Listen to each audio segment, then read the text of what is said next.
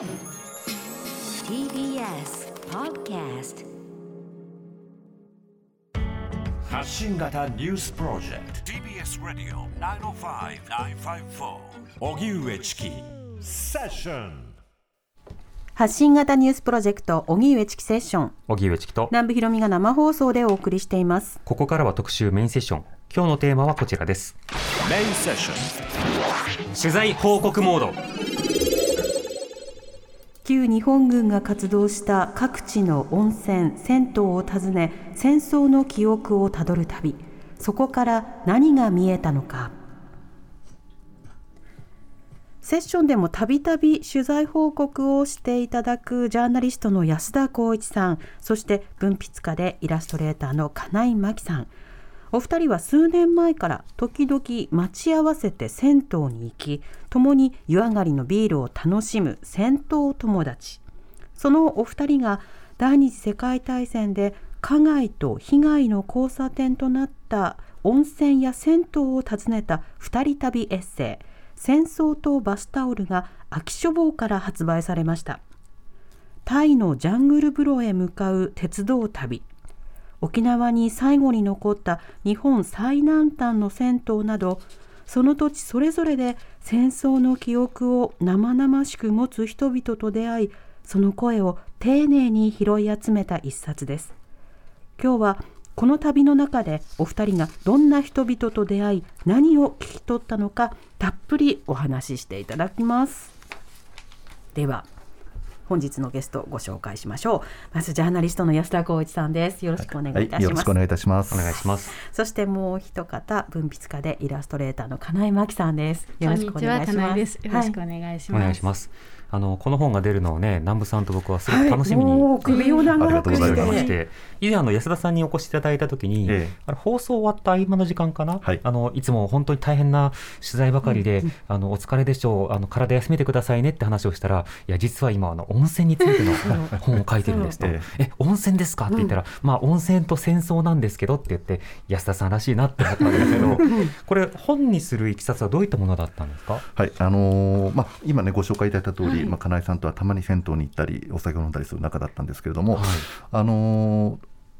何かしたいねって話をしてたわけです。うん。僕はあの金井さんが書いた本が好きでしたし、金井さんも僕の本読んでくださってる。で何か2人でできるような仕事ってないだろうかっていうことは漠然と話をしてたんですけれども、うんうん。あのその中で2人の共通点がまずお風呂であったということ。お風呂好きでね。金井さんどちらかというと地元の銭湯が好きでで僕は温泉が好きでって、そしたら銭湯とか温泉にまつわる話。ただどうせ2人でやるんだったら単に温泉ガイドにしても面白くない。それぞれ共通の何か意識えーあるいは共通としている認識こうしたことをもとに温泉もんでできないかなって話した時にやっぱり金井さんと僕が仕事で会う場所っていうのがそうした場所だったんです。うん。例えば9月1日の関東大震災直後のいわゆる朝鮮人虐殺の慰霊式、そうした場所なんかで金井さんとやっぱり会うわけですね、はい。あるいは入管法の問題なんかでも外国人労働者の現場なんかでも金井さんは金井さんの取材して僕は僕の取材で会う。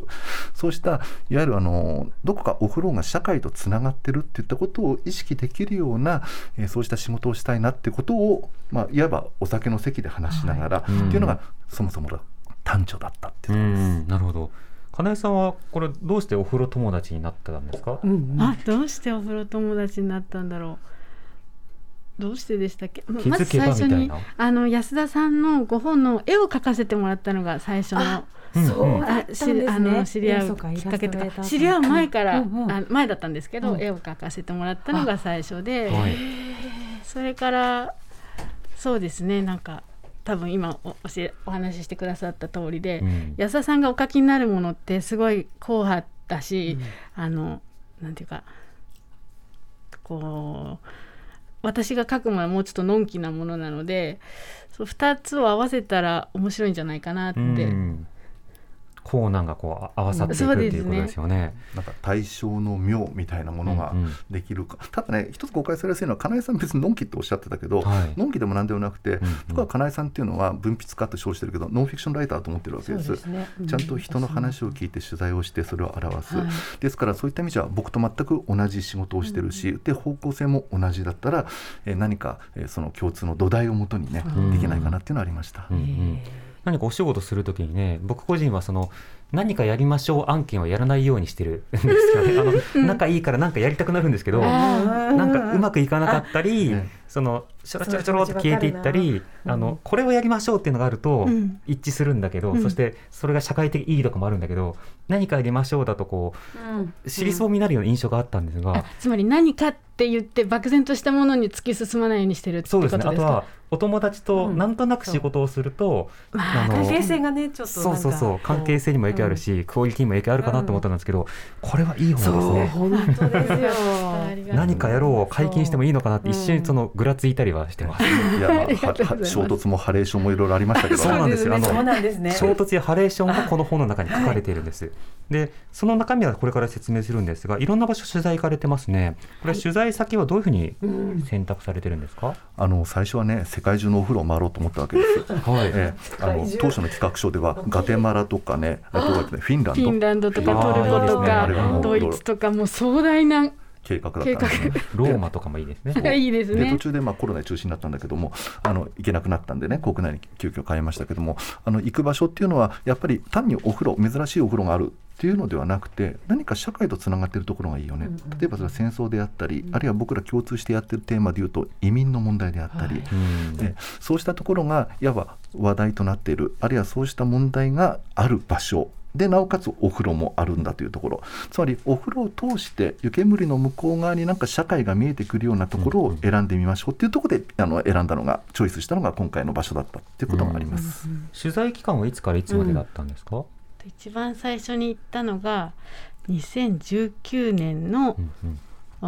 うん春先ですね。タイですね。2月ぐらいでしたか。うん。まだ本の企画も通ってなくて、はい。出版社決まってないのに、うんうん。先に先に取材を。なかなか企画が通らなくていろんなところに相談しに行ってコロナ前ですもんね。そう今思えば言っといてよかったですよね。うん。出られなく今なっちゃってるから。そうですね。未然に起きた先行投資ですね、うん。最初はね。まさに本が世に出るための、うんうん。なるほど。そうなんです。ということでお二人のねいろんな旅先、あの戦争などがこう見えてくるところを選んで、はい旅をして取材をして温泉にも入って温泉の背景を知ってというようなことが続けられるわけですね。はいではその本の中からお二人が特に印象に残っている旅について伺っていきます。まずは安田さんが印象に残った旅はこちら。日本最南端のユーフルヤ中野湯は沖縄県唯一の銭湯沖縄スタイルの浴室は開放的で銭湯好きなら何度でも通いたくなる至福の湯だ。ドルを稼いで戦後のゴザを生き抜いた優しい女主人とそこに集まる常連さんたち。米軍基地への思い内地との溝。気まずい問答が湯気のまにまにたゆたう。湯上がりに出会ったおじさんが語ったのは米軍上陸。特攻隊収容所の日々だったはい。まずあの沖縄って本当に銭湯多いみたいですね。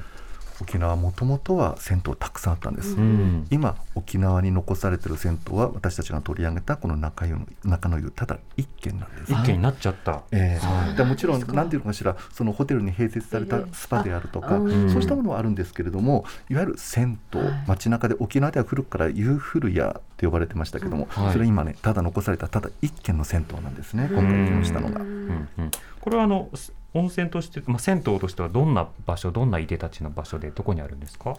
コザ基地の町コザ、まあ、現在沖縄市と言ってますけどもその沖縄市のど真ん中もともとコザと呼ばれてた地域のまさに真ん中ですね、あのに今でも残されてるんです。だ銭湯って言っても、まあ、まさに街中の普通の銭湯です。入浴料370円の、あの本当どこにでもある銭湯の一つなんですけれども、あのとっても良かったのがまず僕らなんで沖縄に行くかっていうと一つには沖縄にただ一軒しかない銭湯だからそれを見てみたいという気持ちがあった、あとはい。場所ですね、うんうん。コザ基地の町コザに古くからつある銭湯だということ。何かそこにはやっぱり沖縄のコザの歴史みたいなものを抱えてるんじゃないかって思いがあった。それからたまたまですけども沖縄に関しては金井さんは、まあ、この番組でも出てお話になったことあると思いますけども、お相撲の取材をしてた、うん。沖縄相撲の取材をしてて沖縄に滞在をしていた、はい。で僕はちょうど衆院補選かなんかがあっていわゆる辺野古の問題がありましたから、うんうん。僕はそれで沖縄に滞在していた、選挙取材を。そうなんです。ですから選挙取材とあと辺野古の基地の問題を取材してた、うん。お互いに沖縄に行ってるっていうんでだったら沖縄にやろうっていうそういった問題があったんですよね。そうですね。向こうで待ち合わせて一うん。緒に行ったんですね。そうです、なるほど。ですから、まあ、銭湯自体はね非常に開放的な、あの沖縄の青い空をイメージするようなあの人、まあ、簡単に言っちゃうと脱衣所と浴室の間仕切りが全くないその洋服を脱いだらそのままお風呂に直行するといった、おー。えーあの非常に開放的なお風呂でとても気持ちよかったしちょっと恥ずかしかったし、つまり着替えてるところ脱ぎ着してるとこが見られちゃう。ん。ですよねなんか。浴室に見られてしまってな。んただそれにもそんなことは気にならないほどに開放的で明るくてで何よりも沖縄の銭湯のいいところはその銭湯の浴室の中もそうだしお風呂に入る前入った後いわゆるみんなで、えーお話をする場があるんですね。えーちょうど入り口のところにベンチが置いてあって、うんうん。今日はどうなった？気持ちよかったかい？体の調子はどう、うんうん。その知り合いがいっぱいいるわけです。はい。そこに観光で訪れた人もま交えてですねいろいろユンタクというんですけども、うんうん。ユンタクの輪が広がる、えーそうしたなんかとてもねあのアットホームであり、温かくてそして開放的でそこが沖縄のやっぱりお風呂の魅力でもありましたね。うん。こうしたお風呂の様子をねその男湯サイド女湯サイドでそれぞれ語りが交互にこう入れ替わっていくのがこの本の面白さだなと思いました、しかもこのお湯随分そのとろりとしてるみたいですね。あそうですね、うん。なんか深いところから組み上げてあの昔作ったっていうのをそのお風呂の女主人のおばあさんがすごいあの自慢に思ってて、はい。い、いお湯でした。うん、面白いと思ったのはお客さんから初めて来たお客さんからいくら洗っても石鹸が落ちないんだっていうクレームをもらっていやそれお湯の性質ですって。そうなんです。やり取りがあるみたいですね。い。わゆる温泉光泉なんですね正確に言いますとね、はい。光泉が地下から湧き出てる。うん。でそれを温めて使ってる。ですからまあ、あのー非常に天然温泉であることは間違いないわけです。うん、この女性主人がしげさんという方でそうですねはい、その方についてもルポが書かれていますね。はい、でもその個性的だというかあのキャラクターがとても素敵な方らしいですね。そうですね。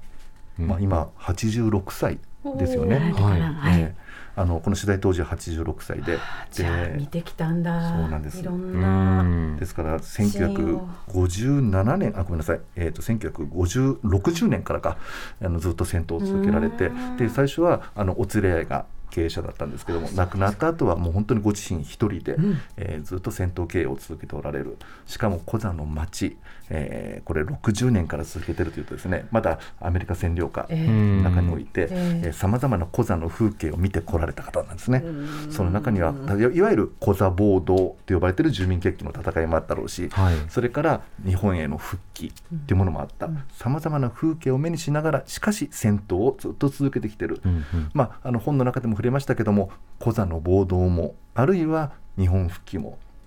もちろんちゃんと視界に捉えながらしかしそれどころではなかった沖縄のコザに生きる一人の女性の物語としてこのしげさんっていう店主が、まあ、登場してくるってことが僕らの今回の話になっています。うんなるほど。また本のねあの先ほどの紹介の中で気まずい問答が湯気の間に間にたゆたうとありましたけれども 温泉でねその、まあ、見知らぬ人初めましての人とこう話してる時に当然安田さんはその基地の取材で行ってるわけだけども同じ基地問題はこう沖縄でもその二分する立場を二分するものなので、はい。気まずい問答がそこでは生まれうると そして実際に経験されたということですよね。お風呂は気持ちよく入ってるじゃないですか、うん。そうするとどっから来たんだって、はい。まあ、あの東京から来ましたって話をする、そこまでよかった。はい、今沖縄うるさいだろうごちゃごちゃとって。何がうるさいんですか？いやな基地反対だとかなんとか言ってないろんなやつが来て騒がしいんだみたいなことを話すわけですよ。はでまあそれは僕もお風呂の中で議論したわけじゃないから、ええそうですねみたいな相づちは打ってんです、はい適当な。とかそのうちだんだんと沖縄の新聞は変更してるしみたいなこと言うわけですよ。うんうん僕ちょうどその少し前に沖縄の新聞は本当に変更してるのかっていう本を出したばっかりで。はいはい どうしてもやっぱりちょっと若干の議論にやっぱ参加せざるを得なくなってくる雰囲気になってただお風呂の中ですから別に何かその険悪な雰囲気になるんではなくて、はいまあ、おじさん一方的にねうるさいんだと沖縄って基地が必要なんだと。変なことガチャガチャ言ってるのは外部の人間なんだ。新聞は本当にみんな真っ赤っかでみたいな話を、まあ、僕とすれば非常に 生身の人間からお風呂の中で裸,、裸ってのいいですね、何も武器持たないから、はい。あのいわばなんだろう丸腰ですからね丸腰ですかね。話聞いてやるしかないんですよ、だからそれはそれで興味深く聞いてたわけですけどね。なんかお湯をチャプチャプしてとかいうのが可愛いですよね。一生懸命て安田さんの抵抗の仕方がお湯をチャプチャプして。本いやでも体がほらちょっと緊張すると怖がるじゃないですかに。そうどうしようかなの手持ち無沙汰が。そうなんですよ、うん。だからお湯をかきますってなんかお湯がまろやかになるのと同じように人の心も ただ向こうも別に喧嘩もしてはなくて、ええ。ただお風呂を出た後もその議論が延々と続いてるもんだから若干参ったなと思った時にふと救いの手を差し伸べてくれる人がやっぱりいるわけですね。はいあーええ。ちょっと待てよと、はいはい。うん、であなたこっち来なさいって僕は呼ばれていった、そのおじさんが手招きをしてくれた。でそのおじさんが一言私にこう言ったわけです。戦争はいけませんよ深い言葉だなと思ったんです、うんその場合の戦争っていうのはその僕とおじさんの戦いのことを言ったのか、いやそうではなくて、あの今の議論を聞いてて、でもどんな議論があってもいいけども、戦争だけはいけないってことは大前提なんだよってことをおっしゃってくださったんですね。うんでこれがやっぱり僕と金井さんで今回はいわばえーロードムービー風に書いてるんだけども、まさにその通りであってそのおじさんにもっと詳しく聞かせてくださいそう問いかけたことでそのおじさんが家に招いてくれて、うんうんでご自身の、えーいわば見てきた沖縄の戦後というものをお話ししてくださったという、その偶然の出会いが、えーやっぱりいろいろな僕らにとっても勉強になったしあるいはあのこの本を書くにあたっては非常に重要な要素になったなと思ってます。うんその方は最初どう思って声かけたんでしょうね？そうでしょうねどうなったんでしょうね。うんもしかしたらその同意してるというか、そうだそうだって若い人がなんかあの言ってるから、ええちょっと一言釘を刺そうかと思ったのかもしれないし、ね、かもしれませんし、うん。あるいはあの基地の話が出てたから、はい。やっぱり何か言わずにはいられなかった、うん。なぜならばその人自身がやっぱり命からがら生きてきた。つまり終戦後は収容所でもってずっと暮らしてきて、はい。そして収容所で働いて戦争の悲惨さというものを身に染みて分かってる。それと同時にアメリカ軍というものがやっぱり自分にとっては非常に脅威でもあったし一方でその人は米軍基地で働いたりもするんですね。うん。後に。でその後、まあ、あの外資系の航空会社で働いたりいろんな人生があるわけですけどもそうした長い歴史の中でとにかく戦争だけはいけないんだよと。うん。いうことを誰かに伝えたかったのかもしれない。伝えたいっていう気持ちあのがあったのかなっていう気もしますね。うん何かそうやってそのお宅を訪問してお話を伺ったりとかあとは先ほどの店主のしげさんにお土産持たされてだから次行く時はお土産を持って行ったりとか 結構そのただのというか通常の旅だと味わえないような交流が随分深くあったんですね。そうですね。まあオタク行くの本当ずうずうしく行ったっていうか向こうはそこまでの思いじゃなかったと思うんですけど。そうですね、うん。ただそこでやっぱり思わぬ言葉に出会う、ん。それはやっぱり僕と金井さんでやっぱり非常に印象に残ってるのはそのタクシさんというお宅に招いてくれた方。三神のはい。えうん。うんえー非常にお師匠さんですね。そうお師匠さんであっへてー沖縄の三神の教なんとか協会っていうあのいろいろ団体のですね、えー幹部でもあるわけですけども、うんあのその方がねやっぱり三神始めたきっかけっていうのは石川収容所でもってつまり米軍の収容所でもって暮らしている時に、えー空き缶とパラ、えー落下傘の紐で作ったカンカラ三神ですね。その音が収容所の中で聞こえてくる戦争で追われて家もなくなって、みんな散り散りになって、収容所の中で辛い思いしてる時にその三振の音が非常に自分の心に響いてきた。いいな音楽っていいなって思った、えーそこで三振を自分で始めてみる、うん。今やお師匠さんになるわけです、その収容所の経験が、えー血肉になってきたということ。それからもう一つその拓司さんがおっしゃるには内地ではつまり沖縄県外のねでは床の間に例えば日本刀を飾ったりするお家がありますよねと。ああはいはい。の間にね、うん。沖縄ではね三神飾るんです、あううん。二丁飾るんですね。そう。に二つの三神を、うんうん。これ夫婦三神、えーミーこれは沖縄ではミートゥン三神って言うんですけどミートゥンだ。そのミートゥン三神を床の間に置くと日本刀は人を殺すものだけども三神は人と人を結びつけるものなんですよと、うんだから平和の象徴として三神があるんだってことをやっぱり言葉として伝えてくれる、その辺がやっぱりねずっしりと僕らの心になんかその言葉自体が刻印されたような気持ちになりました。うんなるほど。なんか刀置いてたな実家とかにな。ああ、そうですか刀がついてないですね。とりあえず置く場所があるから置くかみたいなくらいの感じなんですけど、別に刀じゃなくてもよかったですもんね。そうですね。そしてそうやって三振の歴史があるわけですもんね。ね、2つ置いといて1つはその家の人が弾いてもう1つはお客さんが弾くっていうものらしいです。そうやって友達になるための道具だからうんうん刀とは全く逆の意味ですね。うん。そうしたこともでも温泉あ銭湯での出会いがきっかけできっかけでお宅行って行ってっていう。なるほど。ではあの安田さんのあの、気になったエピソード日本最南端のユーフルヤお話を伺いましたけれども、では続いて金井さんにも伺いたいと思います。え金井真紀さんの印象に残っている旅はこちら。ジャングル風呂と旧対面鉄道。目指すは野手満点のジャングル風呂日本軍が敷設した旧対面鉄道に乗ってタイ中部の町カンチャナブリーに向かった映画「戦争にかける橋」映画「戦場にかける橋」の舞台となった場所で日本兵の所業を目の当たりにし理不尽に奪われた命を思ってうなだれる。一方南国の光の中で温泉は輝いていた。木々の緑濃くぬるめのいいお湯。タイの今と昔をたどる旅が始まる。はい。金井さんこのタイの旅これ一番最初の旅ですか？そうなんですさっきお話していた。そうです。うんうん。これはあのそもそもなぜタイの温泉に行こうと？あこれもですねあの安田さんが別件でタイに取材に行かれてたんで、それについでに 向こうで待ち合わせて、まあ、同じパターンですね。なるほど。はい、それでタイにいっぱい温泉があるんですけど、まあ、ここがあ日本軍と関係あるっていうのでいいんじゃないかなと思ってうんうん。来ました。はい。これ取材に行くときにはやはりその事前に一定程度歴史も調べていかれるんそうですね。もうタイ何度も行ってたけど私こんなこと全然知らなくてそもそもですね、あの遊びに行ってるだけで、タイの歴史の何遺跡とか見に行ったとしても日本軍のとこまではたどり着いてなかったんで、うんうんあの行く前に勉強して初めて知ったことがいっぱいありました。そうですよね。通常あの海外に旅に行くときはやっぱりその国の例えば仏像とか遺跡とええかええ建物とか見たくて、ええ。日本軍のやつをたどっていこうっていう人はやっぱり少ないですもんね。そうです。タイにそういう印象をね持たずに行ってる人、私がもたくさんいると思うんですけど、うん。特にねタイがそういう場所ってはい。言われて初めてっていう感じ。うんうん、で今回は旅であえて鉄道で向かわれたということですけれどもこれには思いがあったわけですか？あ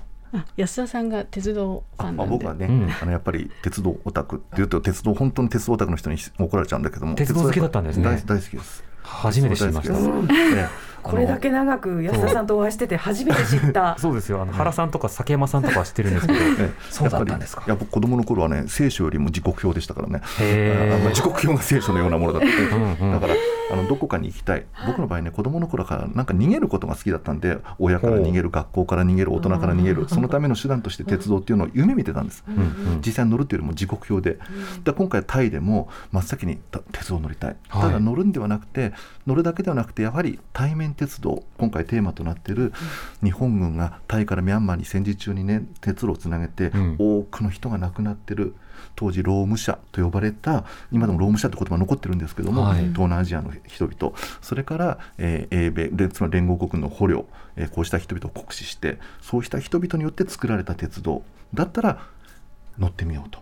という形で旧対面鉄道に乗ってですね、えーバンコクからカンチャナブリーっていう町まで行ったんです。だから僕の鉄道好きであると同時に今回のテーマに即して行くんだったら対面鉄道、旧対面鉄道の路線を使った列車に乗ってみようと、うん。そう思ったわけですね。なるほど。これ対面鉄道にの沿ったその路線に乗りながらどういったことをお感じになったりどんな風景を見ましたか？あの風景自体はのんびりした風景なんです。ヤシの木があって南南国の風景を車窓に収めながらしかし何かね乗りながらこれ金井さんとも話したんですけどもこの鉄路ってそうした人々つまりこの鉄道工事で倒れた人々のなんていうのかしらその血と涙と汗とによって作られた線路なんだよね、うん。つまりうん。足元からガタンゴトンガタンゴトンって響いてくるこの音が何かしら何かの洞窟のように聞こえなくもなかった、だから単にあ窓から見える景色楽しいなジャングルが見えるな自然だなっていうだけではなくて何か悲しい響きを伴った汽車旅となったことは事実ですよね金井さん。その割には結構楽しそう。な 内面で思いを馳せつつはしゃぎはするということですね、はい。人はそういうものだと思います。同時にいろんなことが感じられるんでね。そうですね。うんでもそういったその例えば労務者という言葉が現地でも残っていて、で最近でもねあのその言葉を知ってから新聞を読むと、その例えば労務者と呼ばれた当時の方々が例えば人体実験とか、まあ、ある種のその強制労働をさせられた様であるとか、あとその労務者として働いていた方々のあの子孫とか当事者が今でもやはり日本の言葉をいくつか喋れて、うん。まあ、例えば「こんにちは」とか「おはよう」とかの他に「バッキャロー」とかいろんな罵倒語も覚えてるっていうような記事とかも紹介されていたりするのでやっぱり爪痕は深いですね。そうですね、これあの実際対面鉄道行かれて金井さんはいかがでしたか？そうですね。その、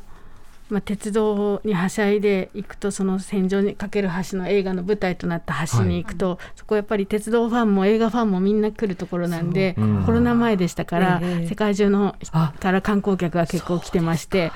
楽しい雰囲気でお土産屋さんも盛り上がってて、うん。っていう感じで。だけどその横にその歴史の博物館があって戦争の博物館が。はい。そこに入ったらもうその日本軍が何やったかが、わまあ、展示されてるんですけども、うん。ちょっと怖いんですよ。日本兵が、あの捕虜とをこうどう酷使してたかの等身大の石膏の人形とかあってあ今日あ。生々しいんですよもうそれがもうガリガリにあばら骨が出てるような捕虜の人に無理やり働かせてる軍服着てる日本兵の人形とかあって。うんうんあと日本兵がもう置いてった車からもう武器あの何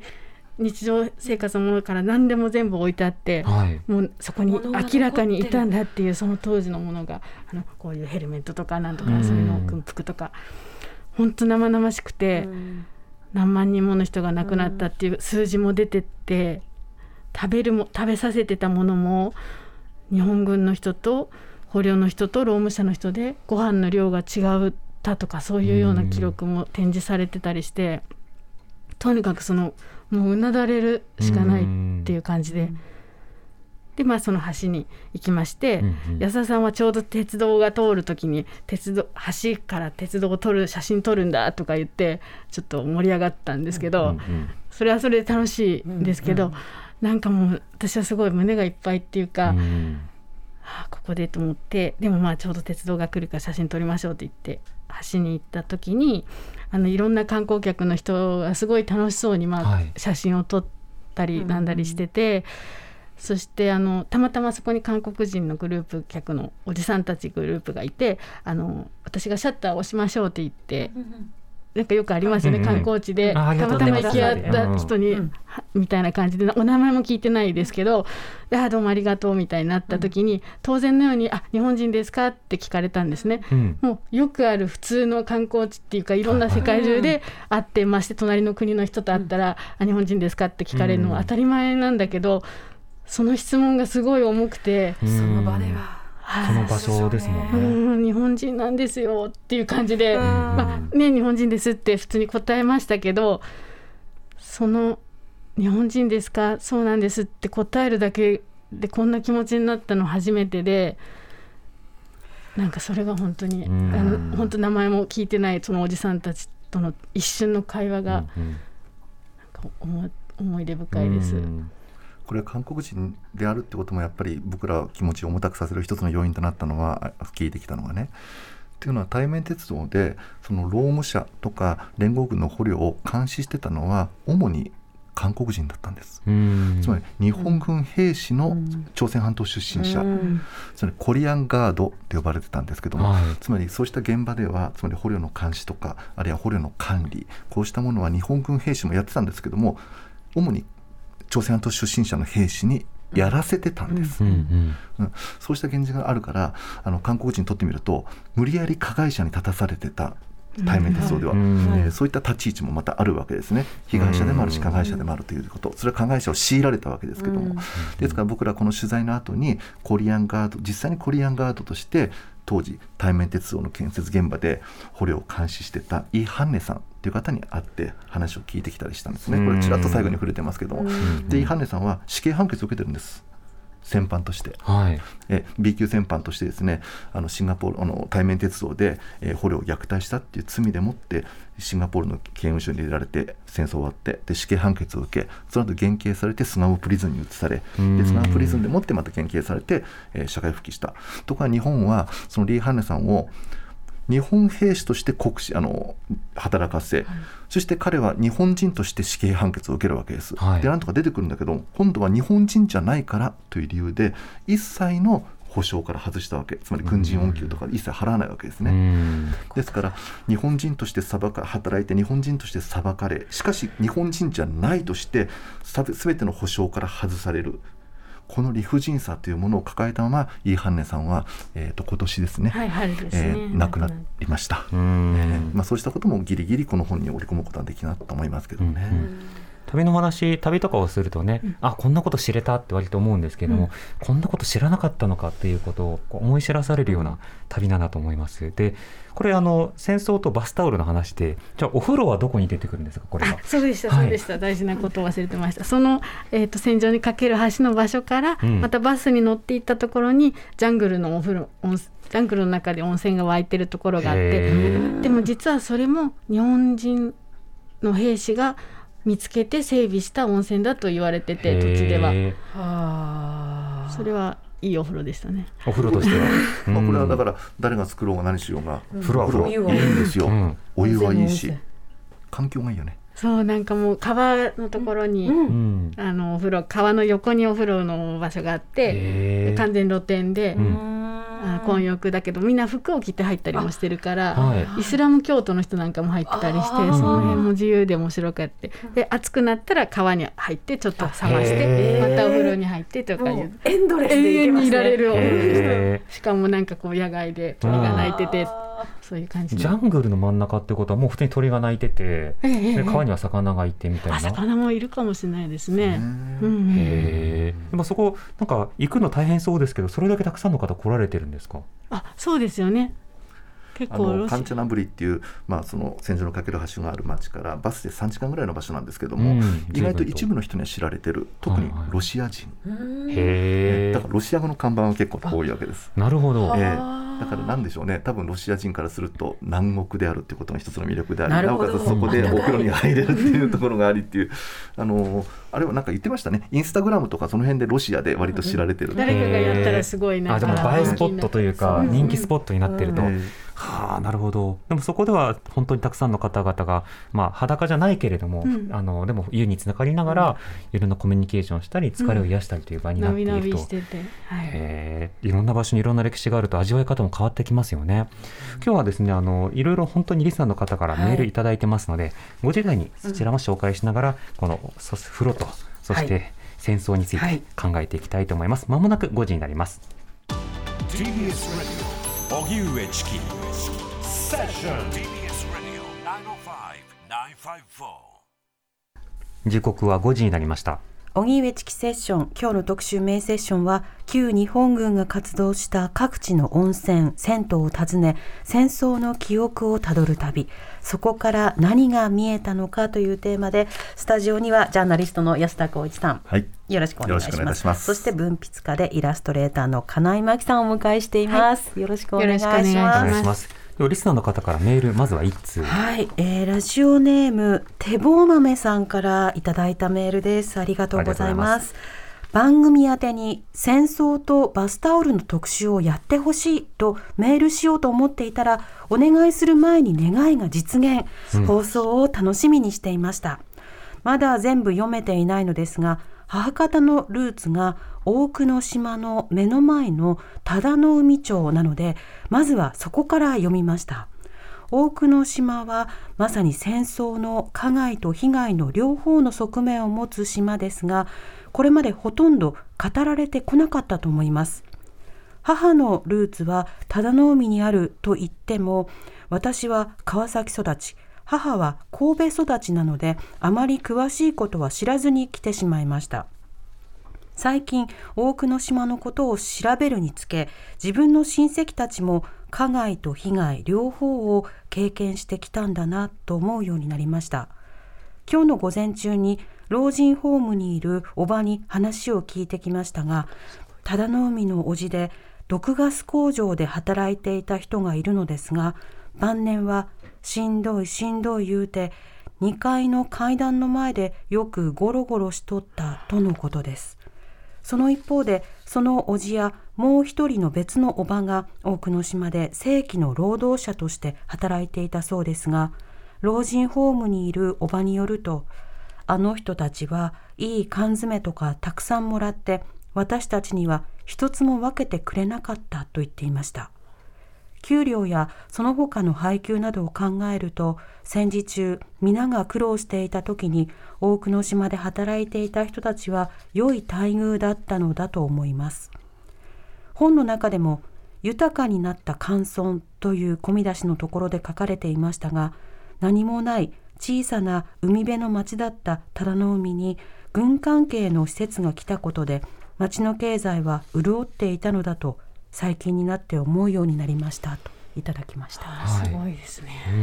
うん、本を読みつついろいろな記憶もこう蘇ってくるような読書体験ですよね。いやまずねお本当読んでくださったことに。聞いてくださってうん。本当ありがとうございますね、うんこの方に本当お礼申し上げます、はい、安田さんこの取材体験はどうですか？改めて。僕もね同じなんです。知らなかったんですよ、うん。もちろん日本の毒ガス工場が日本国内にあったという漠然とした知識があるだけであって、どこで何を作ってたのか僕自身は正直言うと何も知りませんでした、うん。で大久野島実際に行ってみたわけですね、あの本の中でもひょんなきっかけがあって大久野島に足を向けるわけです、もちろん大久野島にお風呂ありました、ですからお風呂も入り、はい。しかし同時に大久野島が先ほど被害と加害の島って言いましたけどもまず被害っていうならばそこは毒ガス工場があった場所ででそこの労働者は今のメールにもありました通り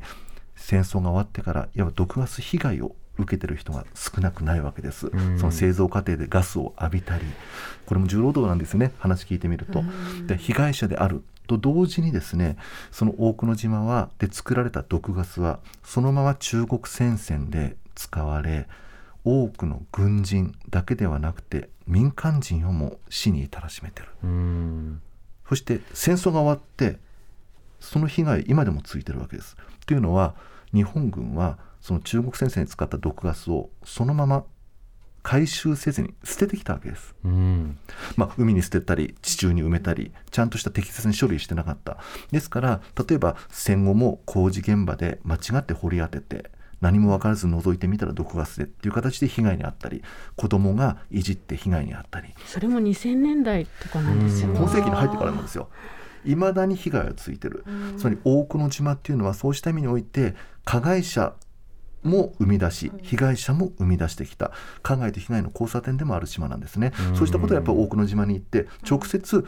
ぜひ行かれた方がいいと思うんです。いろんな方も。あの近くにいらっしゃる方は大久野島では今うさぎの島として有名なんですね、はいはい。うさぎがいっぱい来て可愛いんです。うさぎうさぎって可愛いんですけども。YouTube とかで世界で話題になったりそうなんね。です。しかし同時に今でもその毒ガス工場の遺跡っていうんですかね。遺構は残ってるんですね、直接目にすることできます。ここでガスが作られたんだっていうことを僕もでかなえさんもいろんな案内の人にたあの連れてもらいながら、えーそれを直接目の当たりにしてきたと、うん。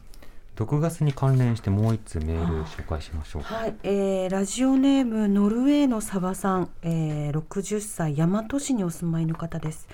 先日のセッションで毒ガスの島についての放送会で、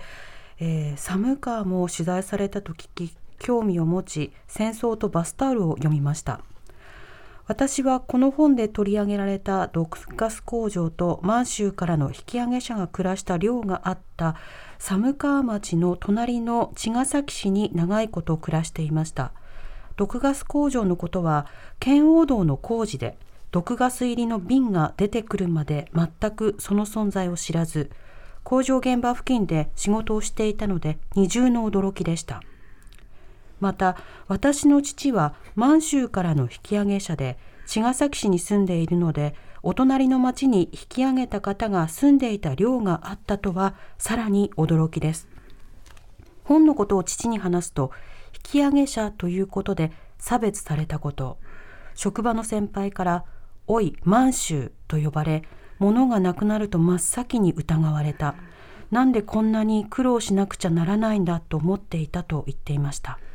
でも年を取るにつけ自分も満蒙開拓の侵略をする側だったんだということに気づいたと言っています同じような思いをした人が寒川のあの団地にいらしたかと思うと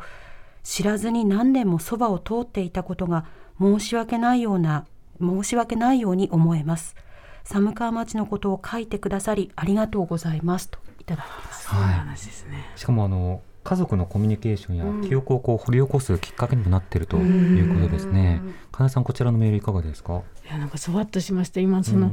あの引き上げて差別されてたっていうのもはいうっすら聞いてたんで、ああそうかと思いながら聞いてたら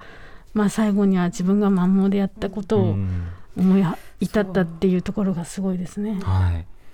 それからこういったメールもいただいています。これはサチバートさん。えこの方ご自身の体験を書かれてますね。すか。25年前野生のオランウータンを見たいと思いボルネオ島のジャングルへ行ったのですがおー。途中日本兵が掘ったという温泉に立ち寄りました。私が行った時には日本にあるような温泉地とは違いタイル張りのプールになっていました。ジャングルの真ん中にあり戦時中十分な装備や食料もなかったであろう日本兵が本当に掘ったということにも生き延びるには厳しすぎる目の前のジャングルを見て信じられない思いでした日本人の温泉好きな気持ちやここに癒しがあっただろうか上官に命令されたのかななどと思いを馳せたことを覚えていますといただきました。安田さんあの本当に各地になんだろう痕跡というかええ。あるんですね、そうですね、ですから今のメールも読みながら僕も同じような考えをタイで感じたのは事実なんです。はい。そうですか。日本軍の加害犯罪性というものを十分に感じながらしかしそこにお風呂を作ってしまううんうん。もしかしたらね上官の命令とかあったかもしれないしもしかしたら作ったのは実際には捕虜たちだったり労務者が作らされたのかもしれない。うん。しかしそこにお風呂を作るっていうのはやはり当時の日本人の発想だったかもしれない。はい。お風呂に入った時兵士は何を思ったろううん。裸でね。うん。武器も持たずに。お風呂に入った瞬間だけもしかしたら故郷のことを思い出したかもしれないし、ね。もしかしたら今この瞬間が長く続けばいいなって思ったかもしれない、うん。人は鬼として生まれる人間なんていませんから。ですからその時に思ったであろう心情というものはなんとなく僕も、えー理解するというよりも僕も同じことを考えただろうなというふうには思いましたね。うん。一瞬でも解放されるんですもんね。お湯そうに入って。なんですね、うん。少なくともその時に誰かを殺したかったり、誰かを虐待したいと思うためにお風呂に入るわけではなくて風呂に入った瞬間はどんな人間でも解き放たれ、そして何か自分の中で一瞬の平安が訪れたんだろうな、うん。戦争とは最も遠い場所がもしかしたらお風呂だったかもしれないっていうこともやっぱり考えざるを得なかったですね。うんあとその子供の頃最初にこう戦争について学んだりした時はやっぱりその大人がしたものみたいなイメージが漠然とあるんですけど、うん。あの我々あの、まあ、ざっくりこれぐらいの年になるとと今日は言っておきますけど これぐらいの年になると、あの大体戦争に生かされるのって若者で私たちも下の世代の、うん。えっと、下の年齢の人々というのが戦地で人を殺し、うん。え戦地でさまざまな死にいたり餓死に至ったり、まあ、上官に殴られたりその上官すらもあの今の私たちが知った年年下っていうような状況を考えると、そこでの思ったことなのにってより複雑な思いが湧いてきますよね。さて今回はですねあの本にまとめられて本当に各地の戦争と、えーそれからお風呂の歴史について学んできたわけですけれども、安田さんあのこれから行きたいなという方についておすすめやはり先ほどもねご指摘ありましたけど。あの今旅行が非常に難しい状況ですから、はい。あのどこに行けって無責任には言えないんですけども、まあ、例えば国内であればね沖縄ですとかあるいは今話にました大久野島、うん。この大久野島っていうのは同時にあのもちろんウサギも可愛いしお風呂もあります、はい。同時にやっぱり戦争の加害っていうことを見つけるっていう、あの発見することもできる、えーそうした点ではもし中国地方を旅することがあれば大久野島に足を伸ばす。っていうことなんかもお勧めしたいなと思います。あとここには出てなかったけど韓国もね、はい。僕らきちんと回ってますけども、あの韓国実は温泉大国なんですね。うん。ね。で温泉もある。もちろん日本でいうところの銭湯もあるサウナもある、そうしたお風呂好きにとってはたまらない国です。うん。しかし同時にそこでも裸と裸の付き合いの中から日本の近現代史とは言わないまでも日本と韓国の人々の付き合いっていうのはそこから生まれることもあるんで、えーその辺もねあのぜひ韓国なんかもおすすめだなと思いました。はい、本当に韓国のお風呂でもあの素晴らなんだろうすごい出会いというのも描かれているし、あちこちの風呂でも出会いが、はい、描かれているので出会いがまたぜひともあの本を手に取っていただきたいなはい。と思います。イラストも本当にイラストも本当に可愛らしくて。写真もね、うん載ってますので。はい。えー安田光一さん、金井真紀さんの共著「戦争とバスタオル」は秋書房から税込み1870円で発売中です。今日のお二人のお話を聞かれて興味持たれた方この本でより詳しく二人と一緒に旅路を追ってみてください。金井さん安田さんありがとうございました。ありがとうございました。たまたお待ちしております、TBS Radio 荻上チキ。セッション Five Four.